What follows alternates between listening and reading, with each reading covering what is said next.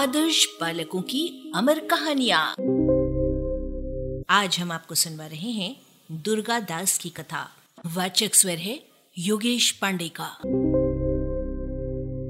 जोधपुर नरेश महाराज यशवंत सिंह के पास उनकी साड़नियों, यानी ऊँटनियों के रक्षक ने यह सूचना पहुंचाई कि एक साधारण किसान के पुत्र ने एक सांडनी को मार डाला है। महाराज ने आदेश दिया, उस किसान पुत्र को पेश किया जाए। हमने उस किसान पुत्र को पकड़ा नहीं महाराज, सारणी रक्षक ने बताया। उसने राज सेना की एक सारणी को मार डाला और तुम लोगों ने उसे पकड़ा नहीं? महाराज यशवंत सिंह ने आश्चर्य व्यक्त किया। हमने उसे पकड़ लिया था महाराज पर उसने कुछ ऐसी जानकारी दी कि हमने उसे छोड़ दिया और आपसे इस संबंध में उचित कार्यवाही करने का आदेश लेने चले आए। महाराज, उस बालक ने कहा कि हम खेती ज़रूर करते हैं, पर हैं राठौर क्षत्रिय। और हमारे पिता राज सेना में सैनिक हैं। राज सेना में सैनिक? महाराज चौंके। क्या नाम बताया उसने अपने पिता का? जी, आसकरण राठौर। तुम पहले तो आसकरण को बुला लाओ, महाराज ने आदेश दिया। फिर उस बालक को पकड़कर यहाँ ले आओ।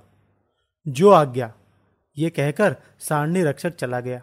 कुछ ही देर में आसकरण नामक एक अधेड़ सैनिक महाराज के सामने आया और उसने झुककर महाराज का अभिवादन किया। आसकरण हमें पता नहीं था कि तुम खेती भी करते हो।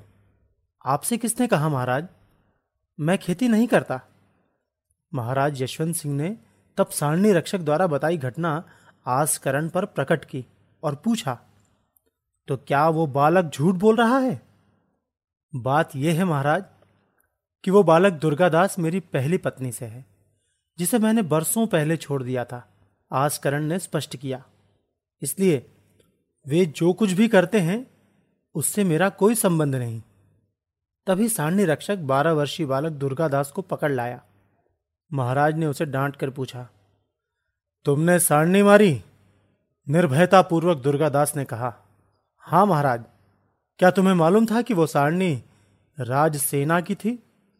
अच्छी तरह से महाराज, उसने कहा, मैं अपने खेत की रक्षा कर रहा था।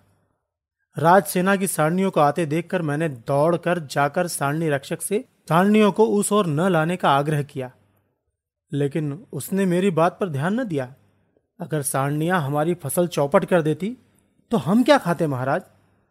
इसलिए जब एक सारणी ने मेरे खेत की फ़सल में मुँह डाला तो मैंने उसे मार दिया। इससे भयभीत होकर ये रक्षक और सारणियों को उल्टे हाँक लाया और आपसे मेरी शिकायत कर दी।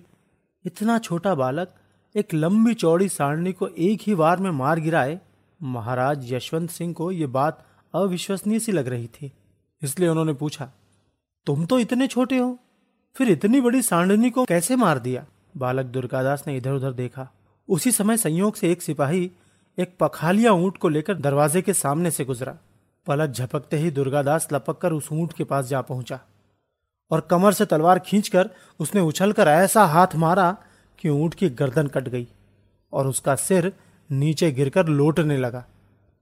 महाराज के पास आकर दुर्गादास ने कहा, ऐसे मारा महाराज। महाराज यशवंत सिंह उस बालक की वीरता पर बहुत प्रसन्न हुए। उसे उन्होंने अपने पास रख लिया। यही बालक, आगे चलकर इतिहास प्रसिद्ध वीर, दुर्गादास राठौर हुए। औरंगज़ेब जैसे क्रूर बादशाह से इन्होंने यशवंत सिंह की रानी तथा राजकुमार अजीत सिंह की रक्षा की। यवनों के पंजे से मारवाड़ के राज्य का उद्धार इन्होंने ही किया। अरबा की प्रस्तुति।